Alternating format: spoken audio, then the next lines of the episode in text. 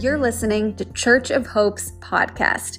Thanks for joining us. We hope today's teaching encourages and inspires you. Check out hopeinocala.com for more resources on this journey called life. Here's today's teaching. Well, good morning. It's good to see everybody on the campus and those joining us online, wherever you might be. Glad that we're together. Hope you had a great uh, Thanksgiving uh, gathering with your friends and maybe a, a, Black Friday deal or two along the way. Who knows? But we're together on this Sunday, and I think it's going to be a really uh, good time together. Grab your Bible or turn on your digital device. We're going to be in Genesis chapter 16 uh, this morning. And, and I want us to kind of talk about this as a topic. What do you do when what you need doesn't seem like it's coming to you? Right? Whether or not it's you're a person here this morning and you've not really begun following Jesus yet, you're not really sure about the whole God thing and Jesus, and you're working hard, you're doing all the things you know you're supposed to be doing, but the, the, the provisions, what, what you need, it doesn't seem like it's coming through for you. Or if you're on the God side, you're kind of following Jesus and, and, and he's important to you, and you've been praying and you've been trusting, and, and you're kind of like, okay, Jesus, uh, I've, been, I've been believe in you. I've been hoping, but he hasn't seemed, at least at this point in your story, to come through for you. How, how do you keep going on when the provision, what you need, doesn't seem like it's there, right?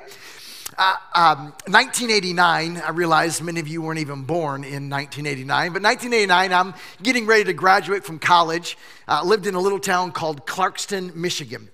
And uh, you know, we're, we're graduating and getting all the college bills paid off and looking forward to getting out and kind of getting a real job, right? You got those jobs that you do while you're going through school. You know what I'm talking about? And then you want to get out and get that good paying job. But it seemed like nothing was coming through for me. And uh, we'd put out the resumes and we'd have interviews. And, and even if they offered us, it didn't seem like it was the right kind of offer. And uh, we, we kind of, Linda and I, we had just recently been married, and I was like, you know, maybe we should, like, if we're going to want God to provide for us, we should trust Him at a whole nother level. So we're 20 something, we don't know much of anything, and we decided, hey, let's resign our jobs. That'll show God that, like, we're going to trust Him and believe Him. And the next day, no doubt, He'll provide the perfect job for us. So we resigned our jobs. The next day came and the phone didn't ring. and there was no Google. I couldn't Google and say, I, I, What are we going to do? And I remember my landlord, his name was Mr. Pittman. We, we rented the bottom part of his house in Clarkston, Michigan. And uh, he was kind of, you know, how it is. You, would talk and we'd share stories. And, and I said, well, you know, Linda and I, we're, you know, we're getting ready to graduate and we're trusting God. So we went ahead and resigned our jobs and we just believed that he's going to open up the right job for us. I'll never forget it. Mr. Pittman looked at me and he said, Trust in God, are you? Well, I hope he provides you the rent because you need to know something. It's still due the end of this month, right? He's like, what are we going to do? And it dawned on me, wait a second, I have, I have rent to pay. In the Bible, there's a story, maybe it's familiar, maybe not so much, about a lady who's having a real hard time trusting God for the provision that she needed. And maybe that's where you are today. It's kind of like, okay, help me out, God, here. Help me how I can see. This doesn't make a whole lot of sense. Two plus two is not adding up to, to four. Here, check this story out in Genesis 16. Now, Sarai, Abram's wife, had borne him no children. Maybe you remember from Sunday school or your grandma your grandpa back in the day, there's Sarah and Abraham, and God says, Yo, Abraham, I'm gonna make a great nation out of you. You're gonna have lots of children. Well, now they're older in life, they have no kids and it's like, okay, God, we know you said something, but it's not working out that way for us. And maybe that's your story. That you, you've been trusting God along the way, but it hasn't worked out the way that you thought, had hope. And sometimes in life, right, we have a tendency as human beings to take matters into my, our own hands. You know what I'm talking about? When you go, okay, God, where are you? We're not sure. And so now let, me help you out, God. Watch this in verse 2. so she says, Sarai says to Abram, The Lord has kept me from having children Go sleep with my slave. Perhaps I can build a family through her. Abraham agreed to what Sarah said. Exactly. Let me, let me just say to all the guys in the house just because you can doesn't mean you should. I'm just saying. Sometimes people will tell you, yeah, go ahead, don't worry about it. Uh, yeah, yeah, I want you to go do this, right? I'm saying to all of us, just because you can doesn't mean that you should.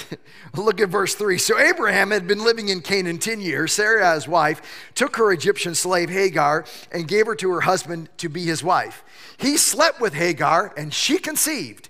When she knew she was pregnant, she began to despise her mistress. Now the conflict enters, right?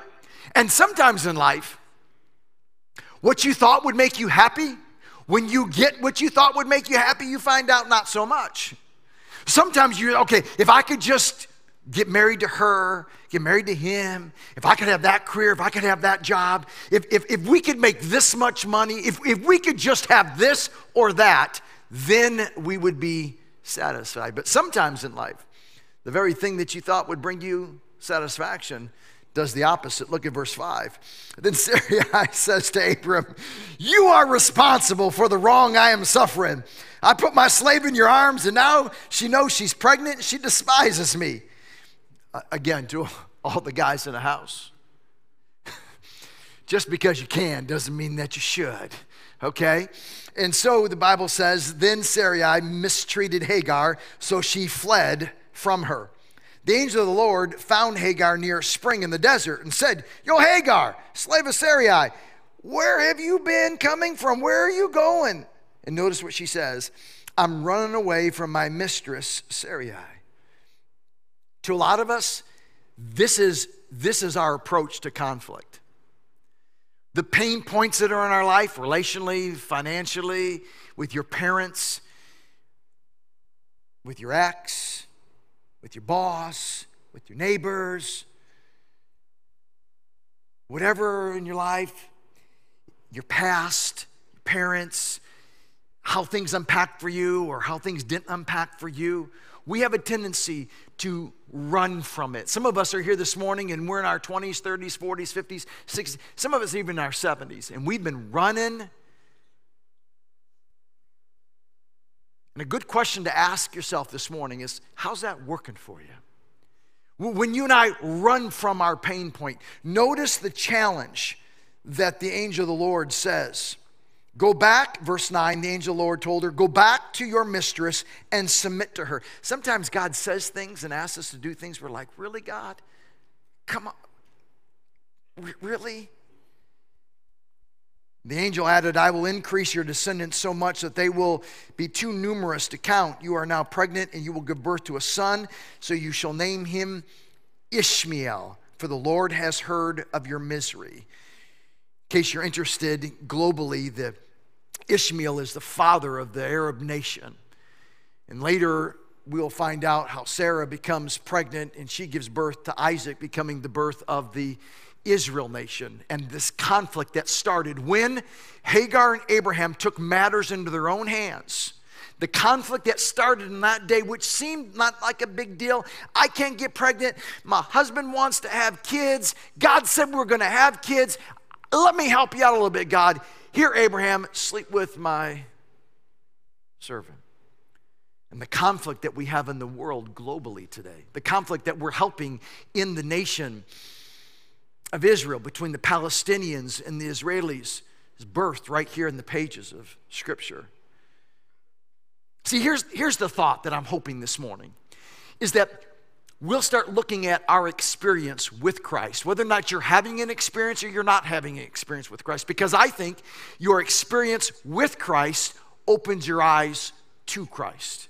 If you're having a hard time seeing how Christ wants to be in your life, how Christ will provide in your life. It comes back to your experience. How am I? Am I experiencing Christ at all? Here, go back to the Bible, Genesis 21. Turn over in your Bible a few pages or on the big Bible on the screen. Look at verse 1.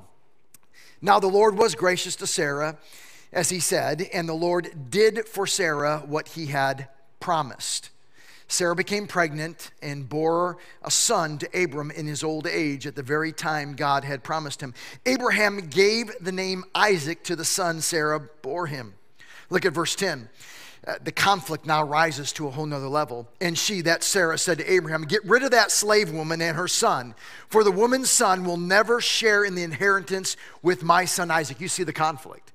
Some of you are, are, are in a um, a mixed marriage, a second marriage, and you had a couple kids, and, and, and he had a, she had a couple kids, and now you come back together, and then you get older a little bit. Maybe you're living this, and your parents are older, and, and your parents, your dad got remarried, and, and, and she brought a few kids, and then dad passes. And boy, now you, now you got the biological kids, you got the kids who were hers but not his, and now they're sitting in an attorney's office. You can see the conflict pressing in. Look at verse 11. The matter distressed Abraham greatly because it concerned his son. But God says to him, Do not be distressed about the boy. Uh, and your slave woman, listen to whatever Sarah tells you, because it is through Isaac that your offspring will be reckoned. I will make the son of the slave into a nation, the Arab nation today, also because he is your offspring. Early the next morning, Abraham took some food and a skin of water and gave it to Hagar. He set them on her shoulders and then sent her off with the boy. She went on her way and wandered in the desert of Beersheba. When the water in the skin was gone, she put the boy under one of the bushes. Then she went off and sat down about a bow shot away. So she thought, I cannot watch this boy die. And as she sat there, she began to sob. What do you do when life circumstances are unjust? They're unfair. It didn't unpack the way that you wanted it to unpack. Is God big enough to provide for you? Does God is God even aware of what you're going through? I think some good news that we're seeing in the Bible this morning is that God knows where we are. Notice what happens next in verse 17. God heard the boy crying. Interesting, it didn't say that God heard her crying, God heard the boy. Her point of pain, God hears. And the angel of God calls to Hagar from heaven and says to her, What's the matter, Hagar? Do not be afraid. God has heard the boy crying as he lies there. Lift the boy up and take him by the hand, for I'll make him into a great nation. And she can't see this. You can't see this. In the circumstances, the situation that you find yourself today, you, you look out and you just wonder, how is anything good going to come from this? This is wrong, it's unfair, it's unjust. It doesn't make any sense to me.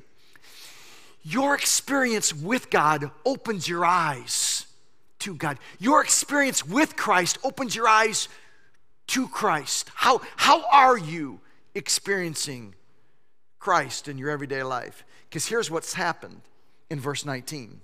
Then God opened her eyes. And she saw a well of water. So she went and filled the skin with water and gave the boy a drink. God didn't create a brand new well for her, the well was already there. It wasn't until she experienced God at a whole nother level that God opened up her eyes and she saw that the solution to her pain point, the answer to her problem, had been there all along. I'm just saying out loud listen, I don't know everything that you're going through, I don't know everything that everybody's going through. I, I just know this that your experience with Christ opened your eyes to Christ. If you feel like you're in a dark spot, if you're in a spot that's just chaotic and it's blurry and it's foggy and it's misty and you just don't know how, how is this, how, how will we ever get on this other side? It goes back to your experience. Maybe you're not a believer yet in Christ.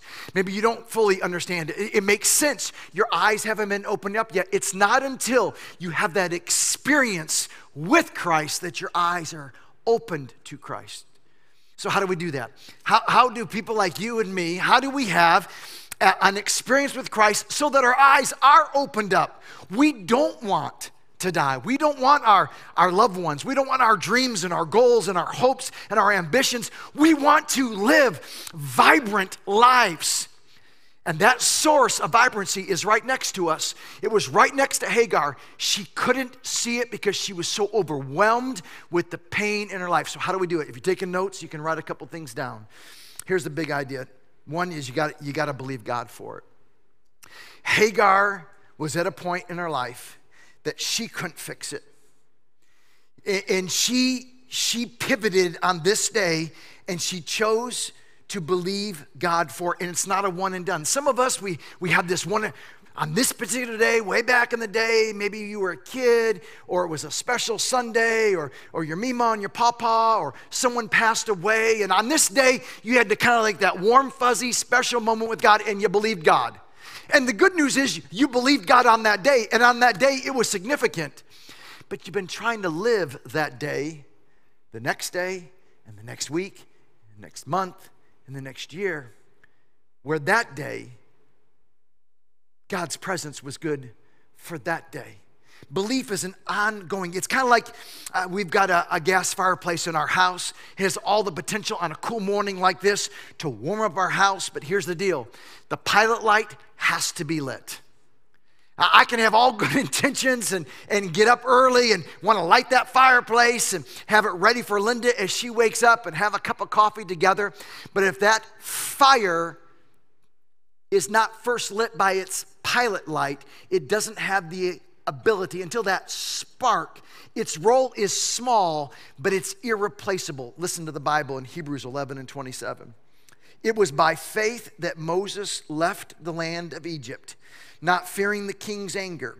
He kept right on going because he kept his eyes on the one who is invisible. Who's the object of your focus today? Who are you looking to? All I know is this is as human beings we're following after someone or something. We have someone or something in our focus and it's guiding us and directing us somewhere. You're believing somebody for it. You're believing something for it. I'm just suggesting today believe God for it. One of my favorite stories is a story of a little boy. I've, I've shared it before. And this little boy, he was a single child. He had no brothers, and he lived on a farm, and so there wasn't neighbors who could come by and play baseball. And if you've ever been a single child or not had your brothers or sisters around to play catch with, you know what it's like. You'd put your glove on, right, and you throw the ball up in the air and you'd catch it, right? Or, or you'd bat, right? You throw the ball up in the air and you hit the ball, right? And you dream that you're hitting it over the fence. Well, this little boy was in the backyard. Mom was in the kitchen, and there was a big window over the sink, and she could watch, and the windows are open, and she could hear her son. And so this little boy was taking the ball, right? And he'd throw it up in the air, and she could hear him say, I am the greatest batter in the world. And he would swing at that ball, and he'd look out there on the horizon. It was at his feet. He'd pick that ball up. Mom's watching this. He threw the ball up in the air put his arm back, and he would swing with all of his might. He'd look out there. And like the Ohio State Buckeyes, he'd look at the bottom and say, I guess I missed. mom, mom now was kind of having her heart broken, like, oh my goodness. She watched her son pick the ball up one more time. Great determination. He threw that ball up in the air and said, I am the greatest hitter in the world. He put his elbow up high. He watched that ball come down. He leaned into it, and with all of his might, he swung.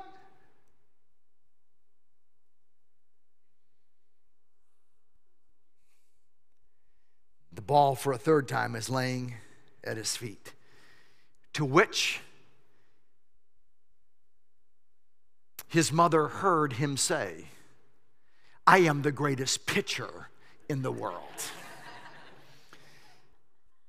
I'm just saying, you, you, you got to have this deep belief inside. Listen to what Job chapter 11 says. Do you think you can explain the mystery of God? Do you think you can diagram God Almighty? God is far higher than you can imagine, far deeper than you can comprehend, stretching farther than Earth's horizons, far wider than the endless ocean. I get it. I, I, for some of you, it's, it's hard to believe God. You can't see him. You didn't kind of grow up doing the church thing, and you're like, whatever. And, and, and, and others of you, you're, you're, you're trying to diagram God, you're trying to figure God out. Hey, hey, listen, we're humans, He's God. We follow Him by faith. I get it, it's challenging, but He's God. Hagar, it didn't make a lot of sense. I mean, my goodness, what, what did I do wrong? I mean, I'm, I mean, I'm a slave, and my mistress told me I had to sleep with him, and now I got this baby, and now she got pregnant, and she's mad at me. They're kicking me out. The old boy gives me a few bologna sandwiches, a little bit of water, and now we're gonna die. It doesn't seem, it doesn't seem fair at all. But in this moment, she trusted God for it. I know it doesn't always make sense, but your experience with Christ opens your eyes to Christ. Let me just give you one more thing if you want to write it down this morning. And this might be the hardest thing that I say this morning. Because, kind of like the whole thing, God believe for it, that's fairly safe, right?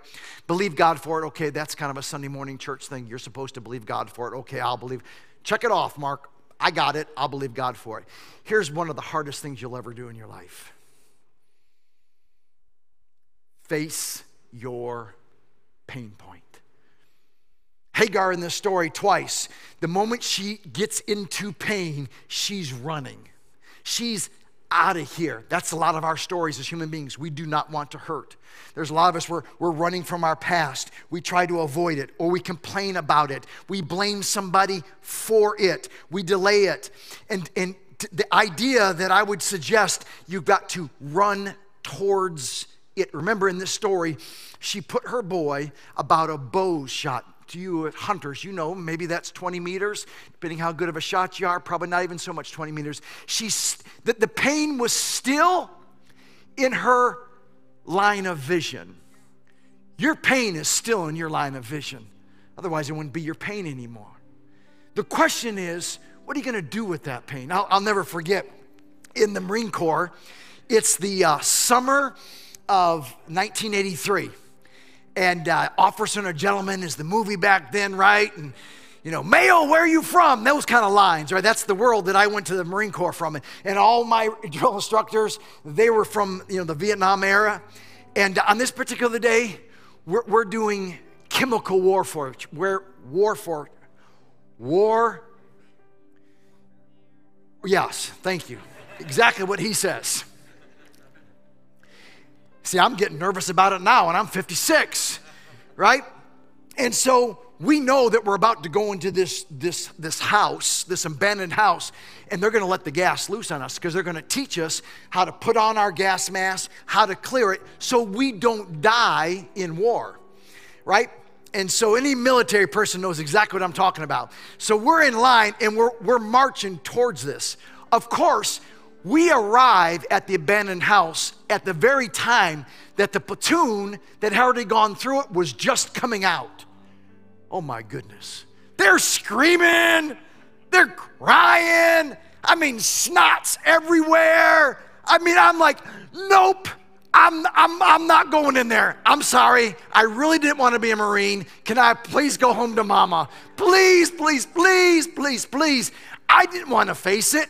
I mean, these guys are crying and they're, oh, it's just awful, right? And, and, and it's like, we're about to go up inside that thing. And I wanted to avoid it. But here's the deal if I had avoided it, if I had delayed it, if I had worked around it, that when later in life, in a combat situation, and I had to put that gas mask on so that my life would be saved, I would not be prepared. And some of us, we have been avoiding the pain. God wants to get in the middle of your pain. He wants to be the permanent solution for the pain. Will you trust Him at His word this morning? I, the, pain of rejection, the pain of failure, missed opportunities and decisions, this whole story's jacked up. Sarah takes her help and says, Sleep with my husband. And, and, and then she does. And then both women get married. And then one gets kicked out. In the midst of all that drama, God shows up. And I'm here to say, that's what God does. He gets in the middle of our drama. See, your experience with Christ opens your eyes to Christ. I like what Robert Frost said the best way out is always through. The best way out is always through. I know you've been wronged, but the best way out is through it. I, I know you were rejected, feel unloved and unwanted, but the best way is through it. You, failed. You don't feel like you're not enough. That, that no matter what you do, how you do it, it will never be enough. The, the way forward is through those emotions. Feel inadequate, overwhelmed. You're uncertain about what's happening in the world. It's through it. Face that pain point. I know for me in Okinawa, Japan in 1986, lots of pain. Pain of growing up, my father, disconnect, just a lot of things in my life. And I'll never forget the conversation I had in the United States Marine Corps at the USO with Christ. I had an experience with him that day.